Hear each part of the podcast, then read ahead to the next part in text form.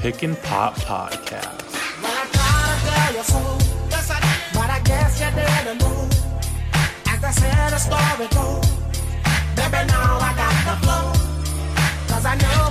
Yo, what is up, everybody?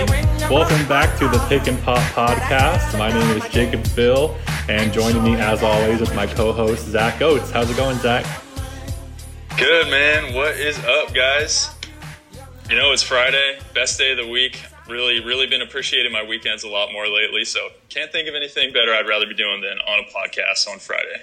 I 100% agree. I'm hyped that we're back for episode two of the post graduate life pick and pop podcast. Um, Yes, we're, sir.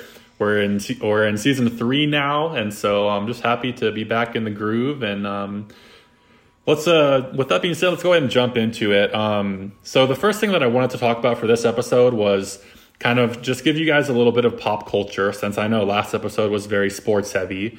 Um, and for this pop culture segment, I wanted to talk about some music that I've been listening to recently. And um, first of all, I just wanted to give a shout out to myself because, Okay.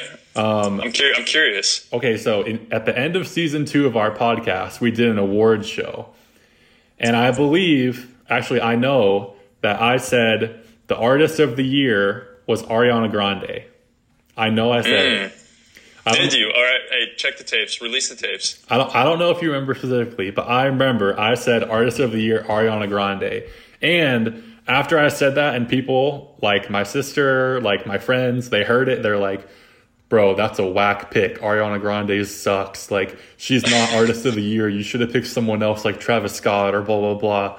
But I just want to give myself a shout out because guess who won Artist of the Year at the VMAs?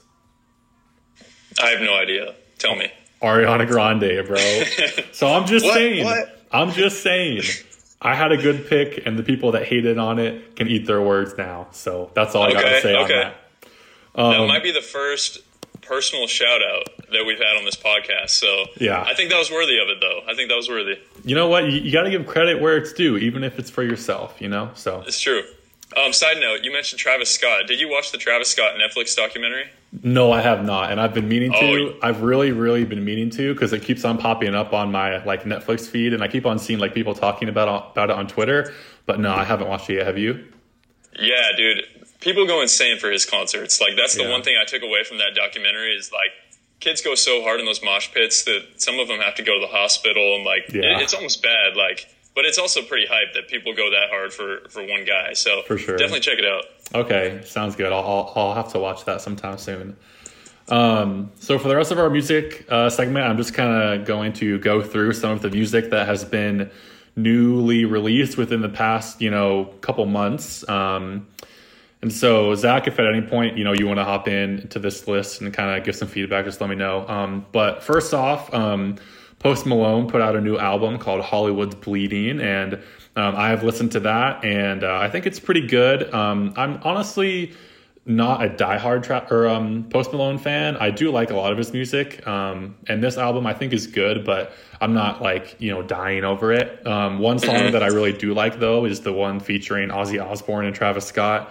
That's I really, like that one too. that's a really good song. Um, but yeah, so just wanted to mention that one and throw that one out there.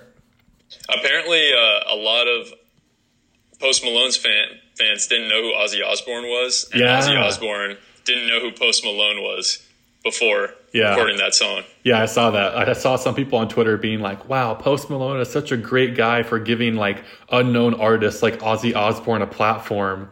And I was just like, "Oh no, oh no, Unknown artist. oh no." That's Um, funny. Yeah. So moving on to another album that came out recently that um, I really like personally is the Illenium album called Ascend. And on that album, you know, they have a lot of um, really good songs, and some of them featuring the Chainsmokers and X Ambassadors. Um, I really like that album. It's an album that I think can kind of fit into any mood that you're feeling. So um, that's another one. I like that one too. Um, and then another one that I actually really like, and I've always been a big fan of hers, is the Taylor Swift album called Lover. Um, and the best song, in my opinion, on that album is False God. I don't know if you have a favorite on that, but Okay, wait, wait, wait. Um, I just finished it today, so I'm trying to remember. I'm gonna pull up that album real quick.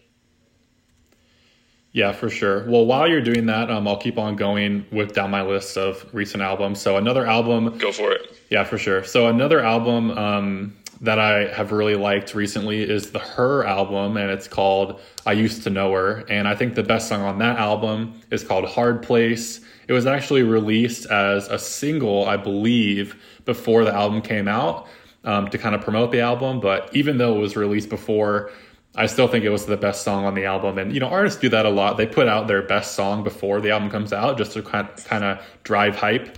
Um, And so, yeah, that, that's one. Um, did you find any Taylor Swift songs while you I, I'm looking right now, and I, I think I do remember "False God." I do like that one. We Yeah. might have to play that one during the break too to give the listeners a, a feel for that one. For sure. Um, obviously, you know you got you got the classics. You need to calm down. Um, I forgot that you existed. I know. I know a lot of them. A lot of the girls out there love that one. Yep. There's a lot of a lot of good songs on that on that album. I gotta say. I just I just finished it up this afternoon, and I, I was a fan. Sounds good. Yeah, dude. Taylor Swift has uh, always been a good choice no matter what. So happy to see that she's back on the on the scene for sure. Yes, sir. And then the last album that I wanted to mention, um, this one came out actually uh, several months ago at this point. Um, it's not necessarily new anymore, but I did want to give a shout out to the Ed Sheeran album. Um, and you know, this was the collaboration project featuring you know tons of artists from like the names of Khalid, Eminem, and Fifty Cent, Justin Bieber, Travis Scott, Chris Stapleton, and Bruno Mars are on a song together. Um, I think overall, this album is just like so good because it features artists that are at the top of their respective genres. So, like, you know, Khalid is like at the top of like his like pop, like chill music genre, I guess you could say. Um, you know, you know, Travis Scott is at the top of like the hip hop and rap uh, genre, and then you got like Bruno Mars and Chris Stapleton. Chris Stapleton's you know one of the top country artists, and Bruno Mars Yep. has always been for you know the past like ten years like a top pop artist. Um, so it's really just like this huge collaboration of top tier artists that come together to put out you know a really good um, full length project that you know I don't think you can skip any song on. I think every single song is good. So just wanted to shout that one out as well. Yeah, dude. No, really, every single artist that he pairs with is a big name. Like every single person that he paired with, I felt like I knew. Yeah. Um, I got to ask though, what was your favorite song on this album?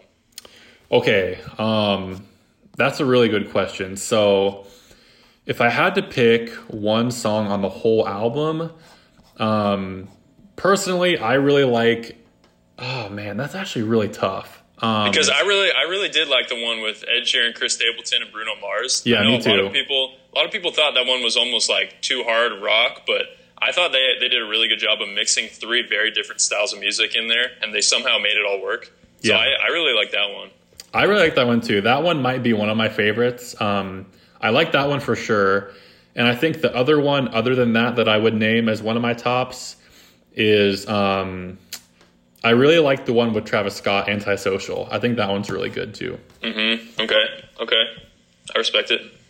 Um, well, well, that's all I got for um, you know current and you know new popular music. Is there anything that you want to mention that I might have missed? Um, not much. However, for those country fans out there, Zac Brown Band just released an album today. I'm only a couple songs in, so I can't give you much of an opinion yet. But for those country fans out there or non-country fans, I know Zac Brown Band covers a lot of audiences. Go check it out. For sure, for sure. I'll have to check that out too. So you said it just came out today, right? Yep, just today. Sounds good. Well, listeners, stay tuned. Maybe uh, Zack and I will have a full length review of the Zac Brown Band next episode next month. Um, but in the meantime, why don't we throw you guys a song and we will be right back.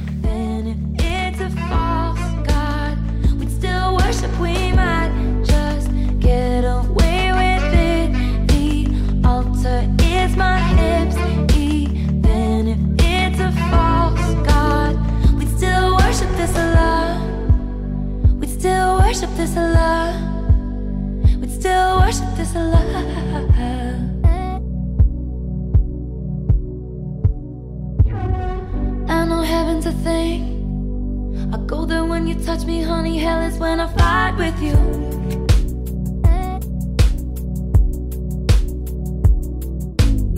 But we can patch it up good.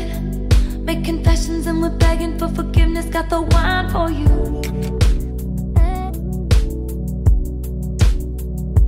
And you can't talk to me when I'm like this. Daring you to leave me just so I can try and scare you. You're the West Village. You still do it for me, babe. They all warn us about times like this. They say the road gets hard and you get lost when you're led by blind faith. Blind faith. But we might just get away What's up, guys? Welcome back. So, for this segment, we are going to discuss some football. So, we'll start out with some college football talk, and then we'll get into some NFL. So, we are getting into week four of the college football season this week. Um, as always, Clemson and Alabama are leading the way. Um, I think it's pretty much a given that this is going to be the national championship again this year. Maybe that's just me, but especially Clemson, man, they just look so good. I'm watching those wide receivers, um, Justyn Ross, Tee Higgins. They just look like first round picks, easy, really, really talented wide receivers. And then, of course, you got the golden boy, Trevor Lawrence, back there slinging the pigskin. So I think I think Clemson is going to continue to be the number one team in the country all year long, especially being in the ACC. I don't really see that being much of an issue for them. And then Alabama looks great too, as always. So I think they'll probably have some good games, especially Alabama down the line in the SEC. But I'm predicting those two to be at the top again, as always. But let's get into some other takeaways that I've had from the college football season so far, and then you can give some of yours as well. Um, so so far, the Pac-12 sucks, man. We really, we really just suck. Yeah. Um, I'm going to go through week by week and just kind of talk about some of the scores because you know, as a Pac-12 football fan, whoever your team is, you always root for Pac-12 teams in the non-conference just because it makes the conference look better as a whole, right? So you know, as a UW football fan, for me, I've been rooting for these Pac-12 teams just so that when it comes down to picking the playoffs, they say, "Oh, UW had a great season and they were in a great conference," so that sets them a little bit farther ahead. So week one, Arizona, August 24th, very very first weekend of the year. They lost to Hawaii. Hawaii, in my opinion, very mediocre team. UCLA lost. Arizona State beat Kent State, but that's not saying much. Utah got a win. Um, Oregon State lost. Stanford got a win, but as we would see in the next coming weeks, Stanford would not be winning very many more games. Um, Oregon lost. Uh, go into week two. Let's see who, who else.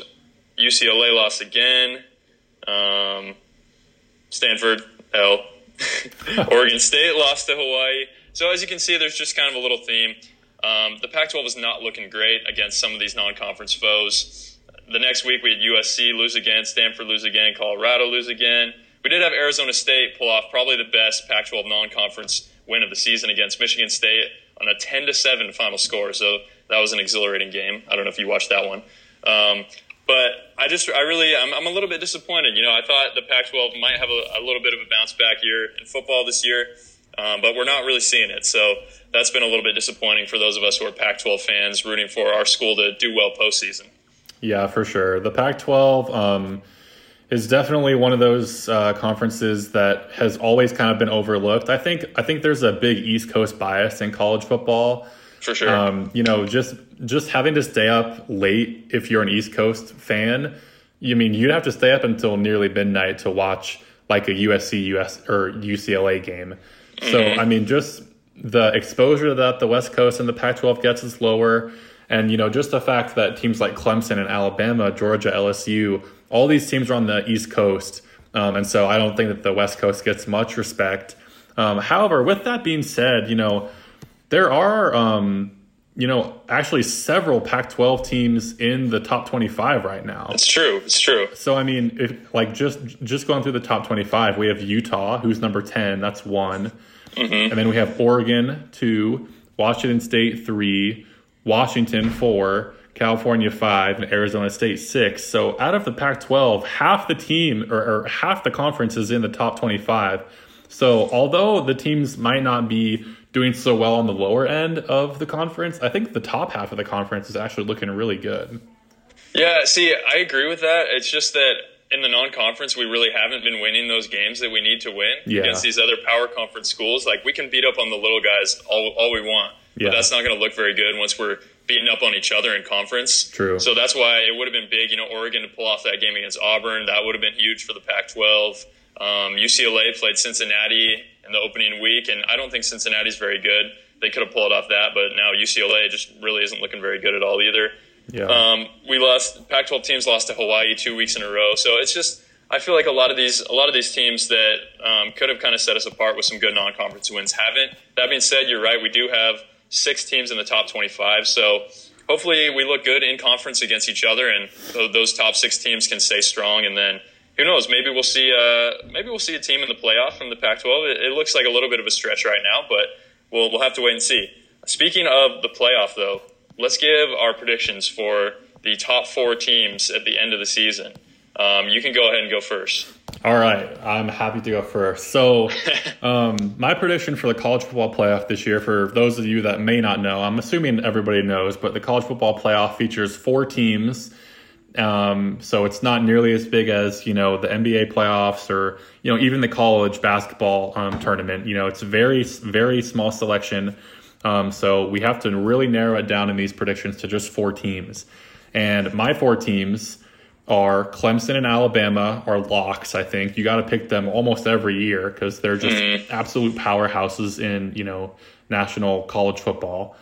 Um, but other than that, um, I'm going with Oklahoma in the third spot. Um, I think you know there are other teams like Georgia and LSU who are good enough to get in. However, you know I don't see two SEC teams making it in. Um, so since Alabama's in there, I'm going to pick Oklahoma since they're in the Big 12. Okay. And finally, um, another East Coast team, and this is a sleeper that I think has the potential to make it into the top four. I'm really, like. I'm really not confident in this pick at all, but I think it could happen, and it would be a really cool storyline. Go out on a limb. Let's hear it. Michigan. Ooh.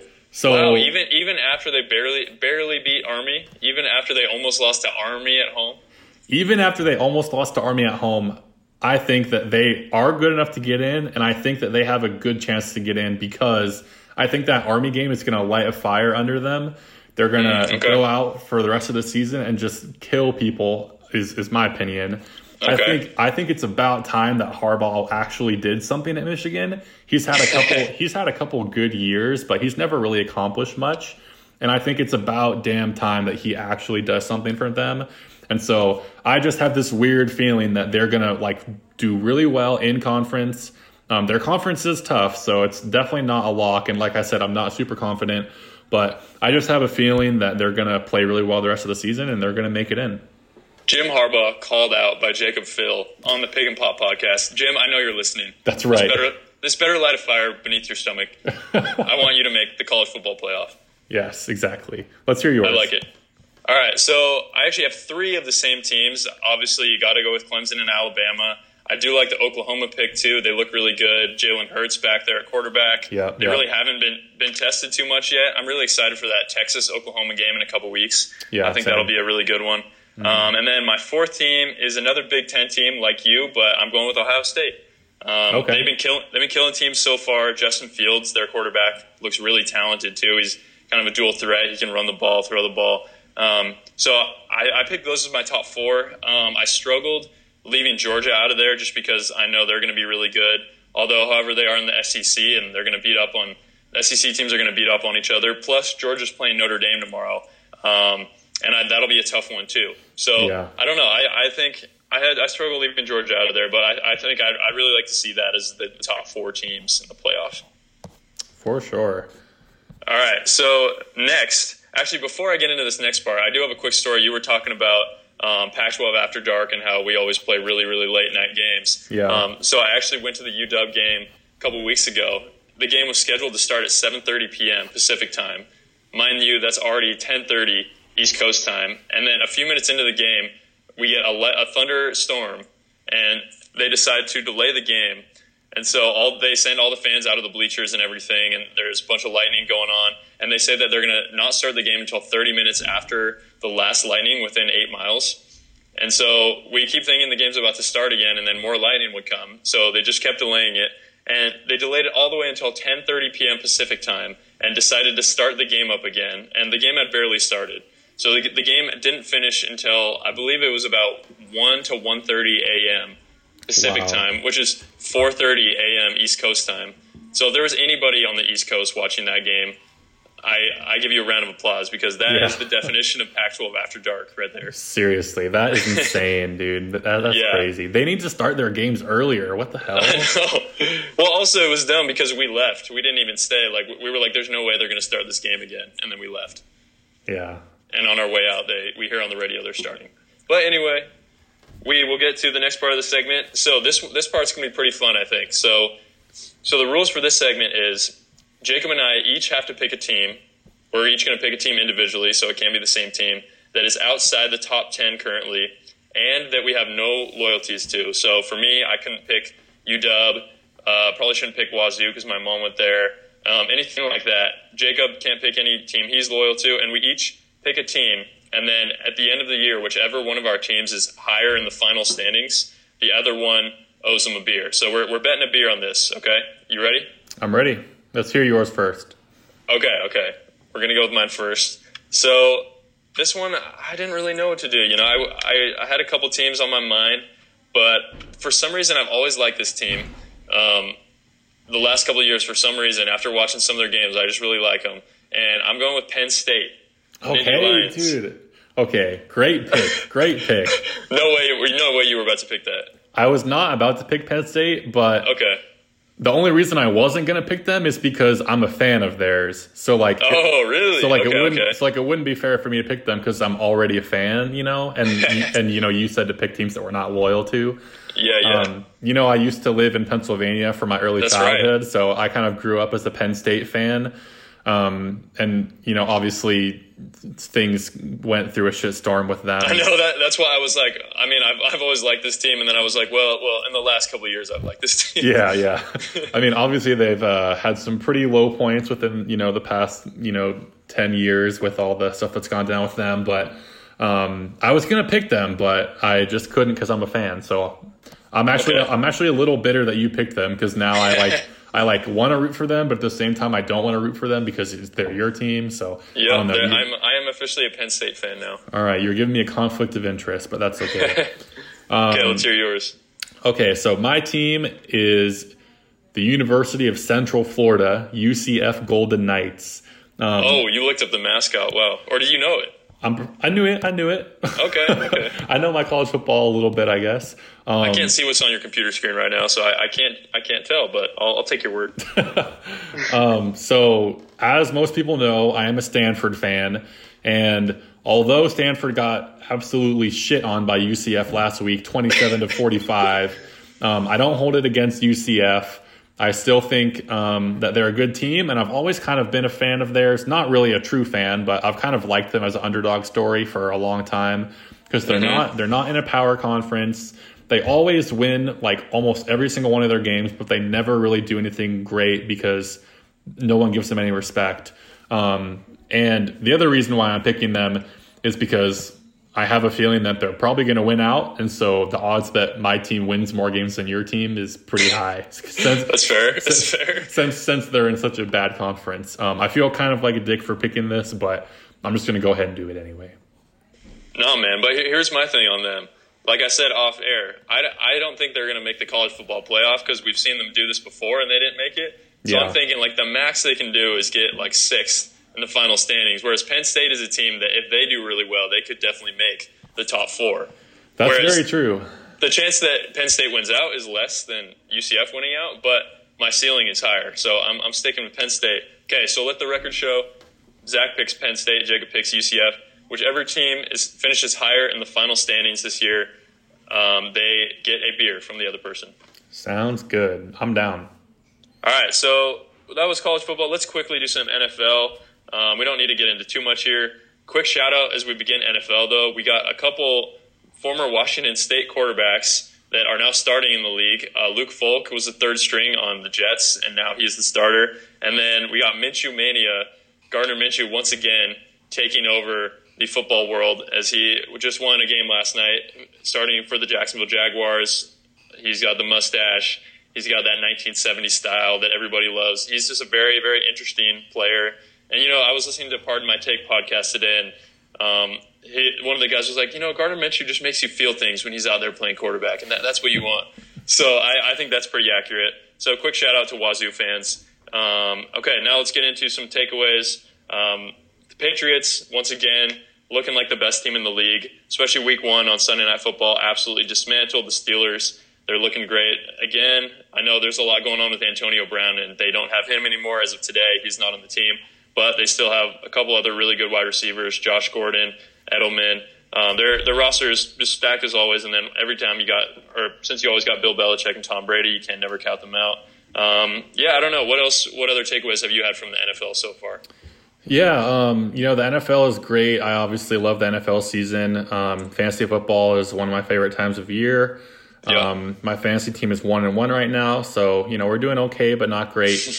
um, but anyway, I think I think the two biggest takeaways for me from the call or from the NFL season so far are just the injuries to quarterbacks. Um, Yes. Drew Brees got a uh, really messed up thumb um, when he was playing the Los Angeles Rams, and that required surgery. And I believe he's going to be out, um, you know, six to seven weeks at this point. So you know that might schedule him for a week nine or ten return. Um, and I think it's going to be really interesting to see if Teddy Bridgewater and the rest of that Saints offense can carry the load while he's gone because they are in a tough conference or in a tough division. Um, and so, in order for them to really stay competitive to make the playoffs, they're going to have to win a lot of games while, while Drew Brees is out. So, I think it'll be interesting to see what they do there. And then also, another big quarterback injury is Ben Roethlisberger for the Steelers. Um, Yep. And, you know, I just really don't think that they're good enough at all to do anything this season. I think that you can pretty much scratch them off as, you know, not making the playoffs this year. Unfortunately, I do like the Steelers. I like Juju Smith Schuster. Um, but unfortunately, I just don't think that they have enough talent. And so um, the fact that he's out for the year, I believe, is really going to, um, you know, kind of ruin their season. Yeah, and you know, for some reason, the Seahawks are associated with all of this stuff. Big Ben gets injured that game, and now we're playing the Saints, and Drew Brees is injured. So I know there's going to be Seahawks haters out there like yourself that are going to be, oh, they're getting lucky every time. But you know, I won't. I won't say too much about that. All right. Um, so last thing with NFL, I'm looking up here the top five fantasy football uh, scorers so far, and each of them are quarterbacks. So I just want to see how many of the top five can you just guess right now off the top of your head of the so far in Ooh. three weeks of football, um, or what? What is it? Two weeks now. Um, who are the who are the top five fantasy football scorers at this point? Okay, so go back one second. So you said, are, are they all quarterbacks? They are all quarterbacks. Okay, okay, okay. At this moment, Okay, well, I think Patrick Mahomes is one of them. yes, you got that. Okay, so that's one down. I think after that, And hold up, hold up. Um, and Yeah. just just so if somebody's checking my facts out there, um, it looks like we we may be looking at projected stats, but I do believe that this this is also pretty much the same as the overall. However, let's just go ahead with the the ones I was looking at. So give me your top five. okay, so I think Patrick Mahomes is up there. Um, after that, um, I think, damn, um, Jared Goff. He's not in this top five. Dang. Okay. Um, man, this is this is kind of exposing my knowledge here, but um, okay. didn't- yeah, I, I, I mean, I, I know I wouldn't know these, so Yeah. this is just kind of off the top. Think of, Um, think of a, a young quarterback dual threat that is kind of oh, the scene. Lamar Jackson, obviously. Yep, yep, you got him. Okay, so we got Patty Mahomes, Lamar Jackson, um, Russell Wilson. Maybe not. He he's right outside. You want me to you want me to name the other ones that are on here? Yeah, yeah. Let's let's name the other one. Okay. So these, like I said, I'm not actually sure if these are the top scores or if they're just the projected. But we got Patty Mahomes, Dak Prescott is in there. Of course, Uh, Dak. Yeah. Dak, Lamar Jackson, Deshaun Watson, and then Aaron Rodgers. Actually, Uh, I should have gotten Aaron Rodgers. I, I probably wouldn't have guessed Deshaun Watson though. That, that's an interesting one. yeah, yeah, and Dak too. That's I, I mean, coming into the season, I don't think I would have guessed Dak. Yeah, me either. All right, so that is all we got with football. Uh, let's go to a quick break and we'll get back with a couple more seconds. Won't let nothing come in between me and the night. I need, I need, I need, I need, I need, I need. I need room, I need room. Where you standing way too close, you might catch fumes, might catch fumes when I zoom, when I zoom. As I wake up by myself, or right past noon, right past noon, then I'm doomed. Hennessy's drowning all of my issues. Right before I leave, she give me more than just a mission. That thing got more back just like my engine, I can't hit it. Seen a vision in a boy, then we committed.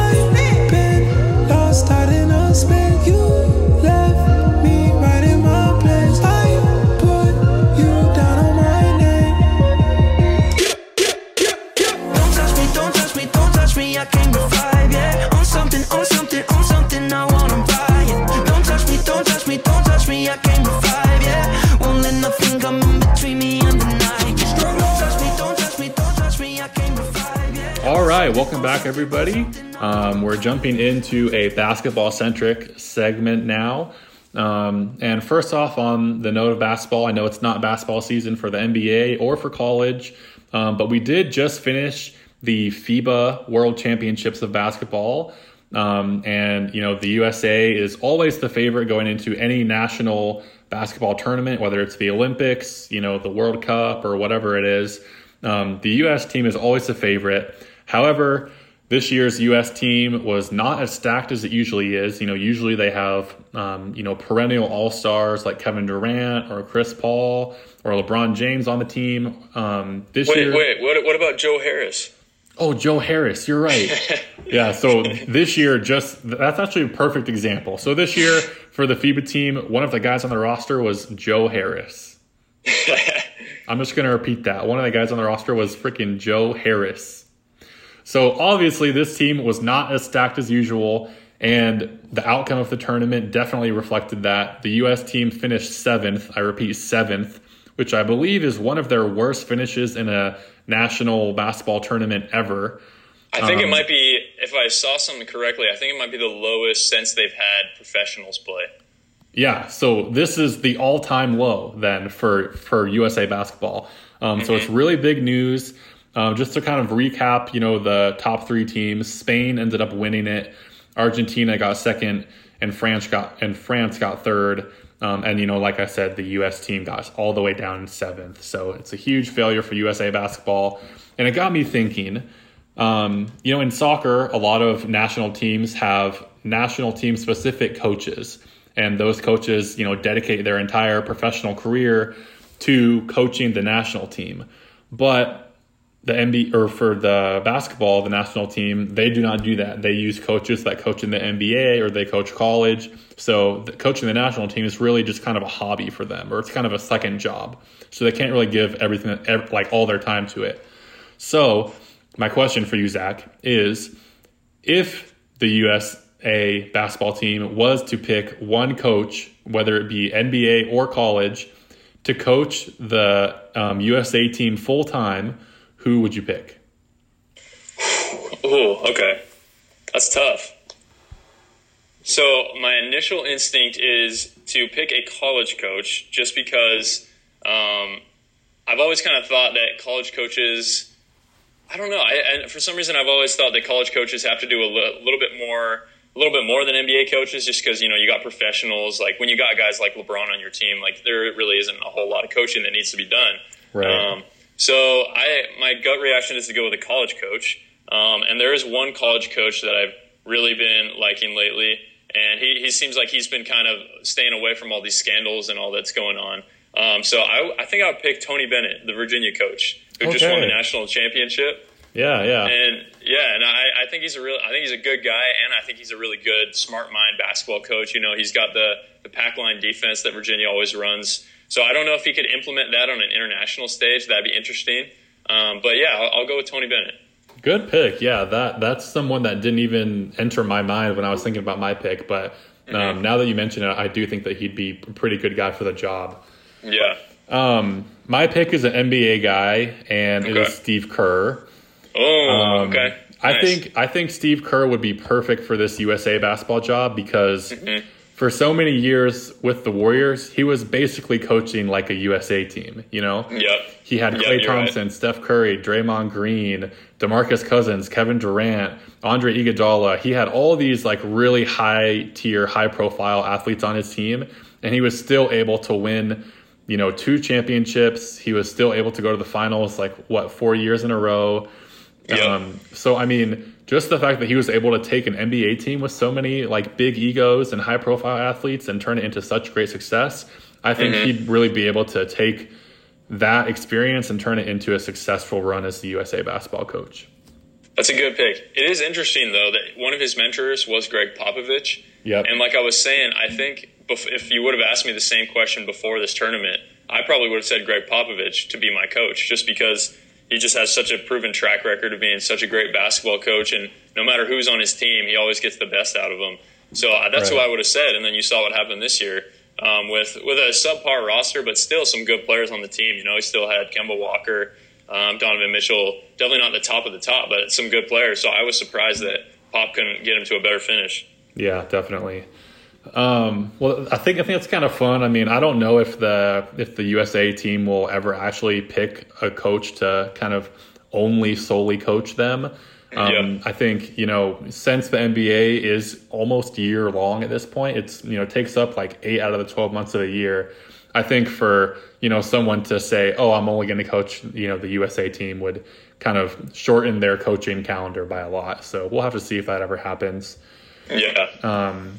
But the next thing I want to do in the basketball segment was kind of go through a little Hall of Fame game and throw you some um, current and former NBA players and ask you, are they in or are they not in the Hall of Fame? I like it. Let's do it. All right. So, first player um, is Derrick Rose going to be in the Hall of Fame? Ooh. Okay, well, I think I know what you're going to say for this. so, um, dude, honestly, I think I want him to be, and I think he should be. I think that he just had a couple amazing years, one amazing year in particular when he won MVP. And I think that's I think that's good enough, honestly. And to be, to be honest, he's still after what he went through with all his injuries, and to still be able to be dropping 50 points like he did in a game uh, last year. I think, yeah, I, I think Derrick Rose is in for me. I would definitely have to agree. Um, as a lot of people know, Derrick Rose is my favorite athlete ever, so I'm a little biased here, but let me just go through some of the reasons why I think that he should be in there. Um, you know, like Zack mentioned, during the 2010 and 2011 year, he was the MVP, and he is the youngest MVP to ever win. Um, so I think that alone, Really, I didn't know that. Okay. yeah, I think I think that alone is like good enough to get him in. I mean, if, if, if you're the youngest MVP ever in all of NBA history, I think that's good enough. Um, and during that year, he averaged 25, 8, and 4, which was a pretty good stat line. Um, and, you know, the Bulls obviously made it into the playoffs that year. Um, so that was just a really good year for him. And um, I think that alone is good enough. But furthermore, I think, like, just kind of based on the eye test, like, he's one of, or, you know, he was one of the most explosive NBA athletes I think there ever has been. You know, he could sprint up and down the floor on a fast break in like one second, basically, with the ball. Um, Yeah. He's just like an amazing player to watch. And then finally, I think like his whole comeback story about how you know he he tore his L and a or he tore his ACL in a gruesome injury um, in 2012, and after that he came back, but then he ended up tearing his meniscus just to go through the whole rehab process again. And mm-hmm. even after those two devastating injuries, last year he still averaged 18 points per game, and he even got some votes to be like you know the sixth man of the year. So I think just the fact that he's gone through all these like gruesome, horrible injuries, and people say, "Oh, he's done. He'll he'll never be the same." He's still coming out like re, like now and still scoring like you know 15, 18 points a game. So um, based on those things, I definitely think that he's in there. Yeah. Okay, one quick side question. So, when they do select players in the Hall of Fame, how is it done? Is it a selection committee, and is there any sort of like qualifiers? You That's know? that is a great question that I do not have the answer to, unfortunately. Because I don't think it's it's not like a set thing. Like if you've done this, you get Hall of Fame. So it must be must be kind of a selection committee, kind of like it is for March Madness. yeah, Um, that's what I'm that's what I'm thinking. Yeah, I I I uh, pretty sure that you're right there. There's no like qualifiers or anything. Um, but yeah, I'm pretty sure it's just like based on their resume. You know, do you think that they're influential and good enough? Um, And to be honest, I think that if you've won an MVP, like there's only been so many NBA seasons, and I think if you were the best player in the league for an entire season, I think that should be good enough to get you in the Hall of Fame. I agree. I agree. Um, well, actually, that's a perfect segue into my next player, um, who is Chauncey Billups. Do you think Okay. that Chauncey Billups should be in the in the NBA Hall of Fame? Oh, see, that's tough because he was not an MVP. So that that Correct. there goes that. Um, he was on some good teams. He has a ring, maybe two. I'm trying to think. I know he has at least one. Yep. Um, you know, gut reaction is going to say no for me. Chauncey Billups. I'm going to say no, actually. Okay, very interesting pick. And you know, I was actually leaning toward answering no as well. But before we got on um, the air, I did do a little bit of research, and he does have um, a Finals MVP under his belt. Okay, okay. And so, in my opinion, if you're the MVP of the Finals, I think you got to get in there. yeah, I mean, yeah, I- mean, you might be right. However, do you think Andre Iguodala is going to make the Hall of Fame because he was a Finals MVP too? You know, that's a good one. Um, I actually thought about putting him in this list, but I didn't. So it's Well, he's in, he's in there now. What do you think? Yeah, um, I. That's also a tough one, but again, I, I'd have to follow my uh, my logic and say that he is in. You know, he's a Finals Okay. MVP, um, one of the you know greatest like defenders I think in recent memory. Um, Mhm. I, I, yeah, I think I I think I'd put him in there. Okay. By the way, do we know what team he's going to be on this year yet? I know there was talk of him being on the Lakers. I don't think we have anything yet. No, so I guess we'll have to stay tuned. All right. Uh, all right, next player in Hall of Fame game is Amar'e Stoudemire. In or not? Okay, okay. So this is interesting because this is one of those guys that was one of the best in the league when he was at his peak, and then he really fell off. Um, was he good enough when he was at his peak? This is oh man, this is tough because him and Nash. That's one of the best pick and rolls of all time. Um, see, this is another one I want to. Uh, I want to say no actually on this one. All right, I'm gonna have to agree with you here. I would say no. Also, um, you know, I think overall for his entire career, I looked up his career stats in the NBA. He averaged 19 points per game and eight rebounds, which is pretty good. Yeah. Um, I mean, if you're averaging, you know, only a point off from 20 for your whole career, that's pretty solid. But he's always had attitude problems. He's not a great defender. Um, I mean, I, I just don't think that his resume has enough. So I would have to Yeah. agree. And he's one of those guys. I think he had to be in the perfect system for him to be as good as he was. Like, Yeah. if he wasn't playing with as good of a point guard as Steve Nash, I don't think he would have been nearly as good as he was. And we saw that when he went to the Knicks. Like, he had injuries and stuff, but he wasn't nearly as good as he was when he was on Phoenix. For sure.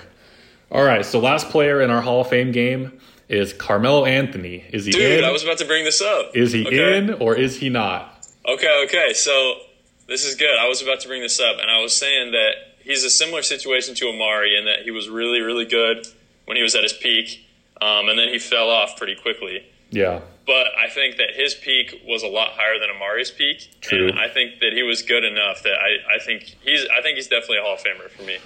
I'm going to have to agree with you again. Um, Nice. first of all, I just want to say he should be on a team now. I don't know. Yeah. I don't even know why he's not on a team now. He should He's- be. He's coming clear- off the bench, I must say, but he should be on a team. important clarification. I'm glad that you brought that up. He should be coming off the bench, but he's still a good player, and I think he could be valuable to it. You know, especially a title contender. If you have Carmelo Anthony coming off the bench in the finals, like you're gonna be doing pretty well, in my opinion. So, Yeah, he's a guy Um, that can get you 10, 15 points in a couple minutes if he's hot. So exactly. Yes.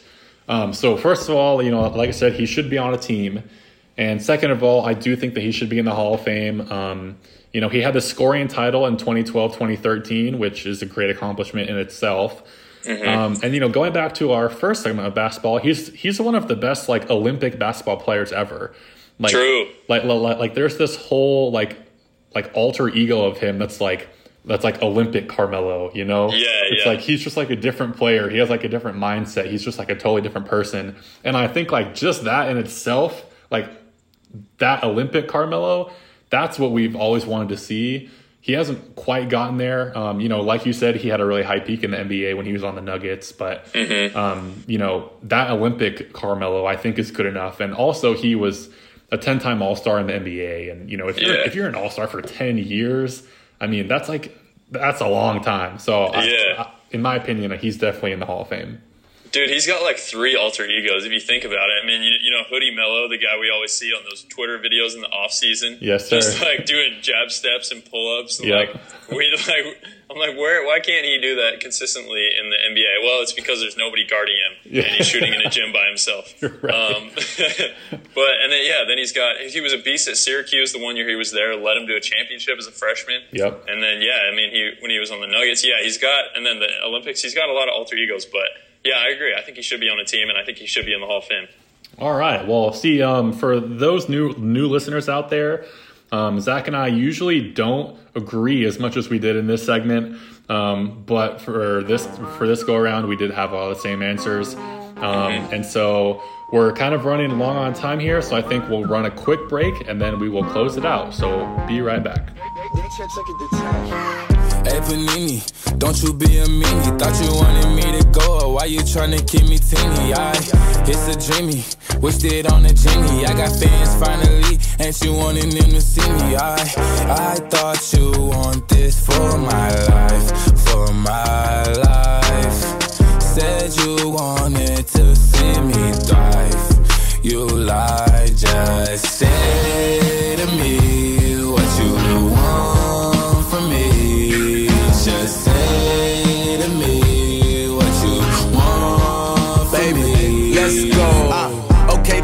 right here remind me of my ex. I be declining all her calls and I'm responding to her texts. I be like, girl, hush your mouth. You know I ain't got time for them, but shit. She know I injured my right hand, so when I get behind, I use my left. She watch that Walker Texas Ranger, say I remind her of Nas X. I'm talking no down road, up my own down low. They like girls and I like girls three at a time, sometimes four. And if my back and not all hundreds and ain't no time, then I don't go. I be like, Welcome back, everybody. We got our last segment here. Um, one thing I did want to touch on real quick was I wanted to tell you guys what current rankings the teams are that me and Jacob chose for our little our little pick'em. So I chose Penn State for my team. They're currently tied at 13th with which uh, they're tied with Wisconsin. So we'll say they're 14th, and then Jacob's UCF team is 15th. So we got a nice little matchup right there. Like I said, we're going to see which team finishes higher. So quick note on that. And now we're going to jump into what I think is going to be a really fun game. So those of you out there that listen to the Pardon My Take podcast, every single episode they do a Mount Rushmore of whatever. It's different every time. And so on this episode, we're going to do a Mount Rushmore of sports bucket list events. So Mount Rushmore of the sports events that we want to attend, go to in our lifetime. And Mount Rushmore means that we each get four. So how we're going to do it is we're going to alternate. Jacob's going to go first, then I'll go, and so on. And if the other person takes one of our picks, then we have to have to pick something else. So you can't repeat what somebody else already said. So with that, let's go, Jacob. First pick for bucket list sporting events. All right. Um, so my first pick for my Mount Rushmore of absolutely must see sporting events in my lifetime. Um, number one is going to be a game at the Philadelphia Eagles Stadium, and I want to see them play the Dallas Cowboys. Ooh, okay, So- nice. you so- want to explain that one? Yeah, so the Philadelphia Eagles are my favorite football team. Um, you know, as I've already said in this episode, I grew up my early childhood in Pennsylvania, so I grew up an Eagles fan and have stayed a diehard Eagles fan ever since. Um, so they're my favorite team, and I've never actually been to an Eagles game. Um, so if I were to see one, it would need to be in Philadelphia and have them playing their biggest rival, the Dallas Cowboys. That would be cool. I know Eagles fans get pretty rowdy, so that that'd be a lot of fun. Just kind of like the whole game day atmosphere. Yeah. All right, so my first pick for my Mount Rushmore is going to be Duke versus North Carolina college basketball at Duke. So in Durham, in that small little stadium. Um, I've actually been to Duke's campus, and me, when me and my dad were there, we tried to get in to see the stadium, but we, we couldn't. It was locked, and nobody would let us in. So I want to go to one of those games one day, and I know I'd have to drop like half my life savings to be able to go there, but I also think it'd be worth it. So that is going to be my number one on my Mount Rushmore. All right, good pick. Um, the number two on my Mount Rushmore is um, going to be seeing the um, USA women's national team soccer play. that is a good one. That's they, a really good one. They are just an all around really dope team. I mean, I'm sure, you know, if I were to go see them, you know, 10 or 15 years from now, I would, you know, there's no way we could know any of the players that would be on that team. Yeah. Um, But if I were to go like now, you know, I'd be able to see people like you know Alex Morgan, Megan Rapinoe, and you know all these great you know women's soccer players, and they're just such a polarizing like great team that um, I think really gives you know America a good face and some you know times when America might not have the best reputation globally. Um, so I would really love to see them play.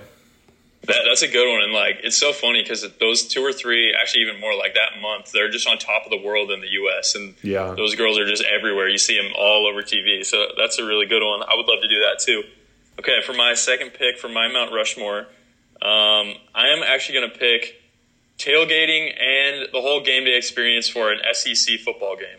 Nice. I just think I just think this would be awesome, and I'm I'm trying to decide which team because I've actually like researched like the best best tailgates for college football games because I just like I'm interested in that. I think it'd be super fun to go to, and you often see Ole Miss as number one actually, even though Ole Miss's football team isn't that good in the SEC. But um, so I'm trying to decide which team I would want to go. Maybe, maybe like an LSU Alabama game, and I've heard the game like night games at LSU are amazing, and just the tailgates all day. It's just it's a whole different whole different culture, you know, down there for SEC college football. So I think that'll be my number two is uh, the whole game day experience for an SEC football game. Good pick, yeah. Um, all right, my my third pick for my Mount Rushmore is going to be um, seeing Gonzaga play Duke at Cameron Indoor, and I Ooh. and I know that you already talked about this briefly, um, but mine's a little different. You know, it needs to be Gonzaga Duke, um, and so and it needs to be at Duke, obviously. Um, I just think you know we both are Gonzaga alums, so we obviously are diehard fans, and you know just I think of all teams that they could possibly play, Duke would be the most entertaining and the most fun. Um, obvi- Yeah. Obviously, they played them last year in the Maui Invitational, but it wasn't at Duke. And I think Yeah. just being able to see a game at Duke, like you already said, um, that that would just be an amazing experience. Dude, if that ever happens, I will pay however much the tickets are because we need to go to that game. So if that ever happens, we, we need to buy those tickets. I don't care how much they cost. All right. All right, well, let's just go ahead and and like agree on record right now that if they ever play at Duke, we're gonna go Yes, we're bringing the Pick and Podcast to Durham, North Carolina, and we will be there for that game. down. Let's do it. Okay, I'm hyped. I'm hyped now. I really hope that happens. um, okay, my next one. My next one is a little interesting. Um, I think. I think I'm gonna pick this one. So I'm gonna do. I have a whole list of ones that I could pick, and I was trying to decide what would be my top four, and I think I'm gonna pick this one.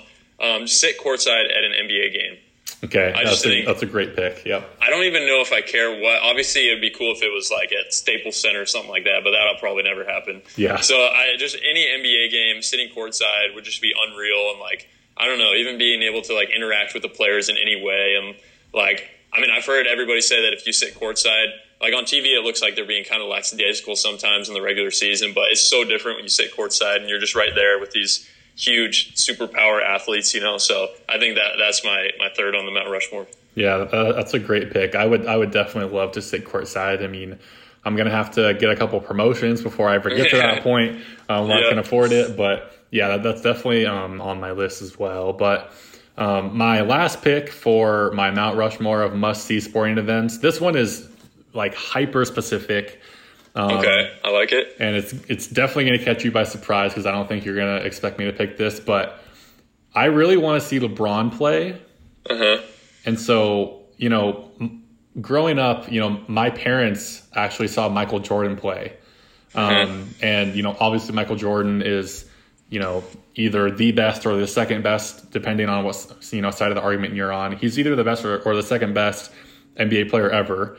And, you know, mm-hmm. I would love to see him, but obviously that was way before my time. So the second best option would would be to see LeBron, who is again, you know, either the first or second best player ever. So I want to see him, but I want to see him play either with or against Bronny Oh, nice. because Okay. his son right now is in high school and you know you know he's going to be a one and done in college he's going to go Uh-huh. for one year then he's going to go straight to the nba so even if lebron plays like i think two or three more nba seasons they're going to be in the nba at the same time and i think Mm-hmm. it would be super super sick to see lebron play either with or against his son i don't care which but just seeing lebron and his son on the court at the same time would be dope Yeah, dude. And I feel like I feel like he's gonna do it too. You know, I Yeah. think he, he's got like three to five years left in the tank, and For that's sure. exactly how long it's going to take for Bronny to get there. Yeah. and I feel like he's kind of got his whole master plan, and I think that's that's it. And you know, if anybody has the influence to make something like that happen, it would be LeBron. So Agreed. I could see it. And if it happens, you need to get courtside seats. if only. yeah. Um, okay, so that was your fourth one, right? Yeah. Okay, so my last one. Um, so I got two. Like these, these are bigger ones that I think a lot of people would pick if they're doing this kind of thing. And I'm gonna, I'll mention the other one, but I got to pick one of them. So I'm gonna say uh, just the Olympics and specifically the Summer Olympics. I think that's that should be on every sports fan's bucket list. And Yeah. then the other one that I was kind of arguing between was World Cup, the men's World Cup. Women's would be awesome too, but I think going to another country um, to watch the men's World Cup would just be unreal, and especially going to a game where the home team is playing. Yeah. I think that would just be insane. So those are those are kind of tied right there, but I think I'd take Summer Olympics as my last on the Mount Rushmore. Awesome. That was fun. That was, that was- a good segment. I enjoyed that one. Yeah, I like that too. All right. Um, well, I think with uh, that segment being over, I think we'll go ahead and close out the podcast. Um, this has been um, a really good episode, and I think Zack actually has one more thing to say before we head off. So? Yes. As always, you know, we love shout outs on this podcast. And as always, I have a couple shout outs. Uh, first shout out goes to Tate Frazier, former co host of the One Shining podcast. Uh, I have absolutely fallen in love with this podcast over the last few months. And unfortunately, Tate left. For those of you, those small amount of you that know this podcast, it is very, very sad. However, the podcast is still going. Mark Titus, my boy, is still running the podcast out there. So take a listen to that. Went to an Old Dominion concert last night. Shout out Old Dominion best country music group out there. Um, and then last one, we have to mention some Gonzaga basketball. Shout out to friend of the program, Corey Kispert. Who, Yeah, Corey. Corey Kispert, who was seen at, playing at Noonball at Gonzaga University apparently last Friday. My cousin Nick Alcott sent me a Snapchat, and apparently he was on a team uh, with a couple of the women's basketball players for Gonzaga, and they were absolutely whooping on everybody. so course. shout out to Corey getting out there, working on his game in the offseason, whooping on some young Gonzaga talent. Um, yeah, that's all I got for shout outs. I missed you, Corey. Come on our show Yeah, again, dude. come back, Corey. Corey, if you're listening, come back. We want you. All right, great. Um, well, like I said, we're gonna go ahead and wrap this episode up. It's been a great episode two to season three. Um, if you are new, then go ahead and subscribe to us on Apple Podcasts. I'm hyped that Yes, we're on sir. the Apple platform. Um, and with that being said, I think we'll close it out. Any last words, Zack? nope, I got nothing. That was fun. All right, sounds good. Well, for myself, Jacob Phil, my co-host Zack Oates, we are signing off, and we will see you next time. Peace. Peace. Rolling up and hit this magic. With the gang, we ball out, it can get tragic. All we got, we gon' let you niggas have it. Stuck in my ways, think I need to change my habits. What would you do if you were me and didn't have shit? Look in the mirror now, I'm feeling like a savage. Tell my son I love him for him, I'ma make it happen. Reality, not going back to trapping. You say that you proud of me, I turn my back, you laughing. Now I hit the scene, daylight lights, camera action. Living in a dream, now my music they be blasting. Step out, I'm a star, always in the latest fashion. Had to set the bar, niggas try to catch me lacking. Bank account for my son, he won't have to struggle. You can see it in my eyes, all I do is hustle. They tried to knock me off my feet, I'm ready to rumble. Feel like I ain't ate in weeks, working off the muscle. Oh yeah, oh my, we ride for my brothers, no lie. All you niggas can die, never wrong, they right. I ain't changing my side, yeah, we in it for life. If you Rolling up hit this magic, with the gang, we ball out,